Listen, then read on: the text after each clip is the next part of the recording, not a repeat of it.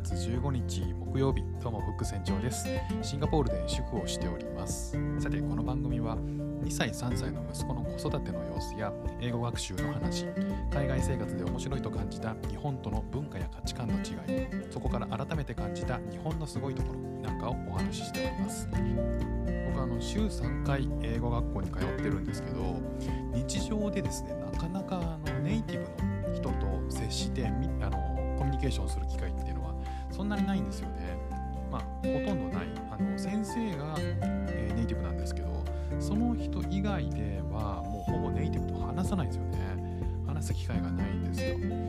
なのでその生きた英語みたいなものを、まなかなかこう学ぶ機会がなくて、えー、そネットフリックスとかでこう海外のドラマを見てあこんなフレーズ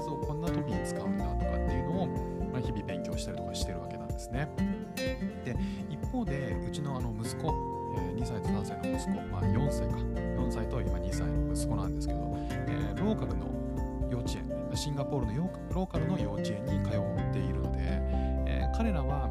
日頃は英語と中国語の2カ国語なんですよ。で日本語は一切使わないっていうところなんで、まあ、そうするとですね彼らはその学校で先生からも、えー、友達からも、まあ、英語とか中国語で話があるので、えこういろんな英単語とかフレーズっていうのを覚えてくるんですよね。本当にいきなりねあのそのどんなシーンでそれ言うのみたいなあの単語を覚えてきたりするんですよ。でこう新単語をねいきなりこう送り出してきてびっくりすることがあるんですよね。であの昨日ですね、えー、うちの息子、ね、上の子が4歳の誕生日だったんですね。であのこっちのスクールで、えー初めて知ったのがスクールのクラスメート全員分のプレゼントをですね、デイバッグというものをあげるんですよ。逆にあげるんですよね、えーと、もらうんじゃなくてむしろ参加してくれてありがとうみたいな気持ちを込めてグッデイバッグをプレゼントすると。で、えー、もうそれを親が用意するのであの人数分のね17人合計17人の、えー、グッデイバッグとあとはケーキも用意するんですよね、えー、あの友達が他の友達が誕生日の時に、えー、スクールから写真が送られてきて、えー、こんな感じでパーティーしましたよって言ってうちの息子もあの漏れなくその子からグッデーバッグをもらっていたんですよ。でまあそれがシンガポールスタイルなんですよね。でまあだいぶねあの17人分用意するのは高くつく、えー、あの大変だったんですけど、えー、ケーキもね、えー、用意しましてケーキはみんな食べやすいようなカップケーキをね用意しました。めちゃくちゃね可愛らしいハラル仕様のねケーキだったんですけど、えー、可愛いパッケージにねされていて箱に詰まってそれをね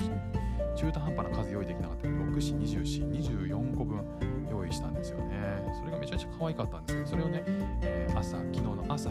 冷蔵庫から出して、えー、円バスに子供と一緒に乗って僕がねあの子供と一緒に乗って、えー、スクールで先生に受け渡す、まあ、それがね大重大任務だった。の英会話の学校の前にそれやったんですけど。でそれであのケーキをですね朝冷蔵庫から出して準備しておいたんですよね。で朝ごはん食べててあの次男がね朝ごはん食べててそのケーキを見て「はあケーキ食べよう」って言ったんですよいやあのねこれね任意のほらパーティーのためだからスクールに持ってくんだよ食べたいよいやスクールから帰ったらさうちで食べる別のケーキ父さん買ってくるからもう予約してあるんでもう買ってくるからさあの帰ってきたらね食べられるようになってるよいやだ今食べたい今ダメだよだってこれニーニーのクラスメートのだもん No way! No way! って机をゆすりながらねあの No way! っ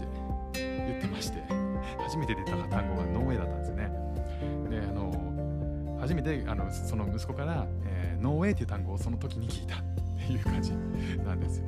ノーウェイってね、あの調べてみるとありえないとかねなんでだよ？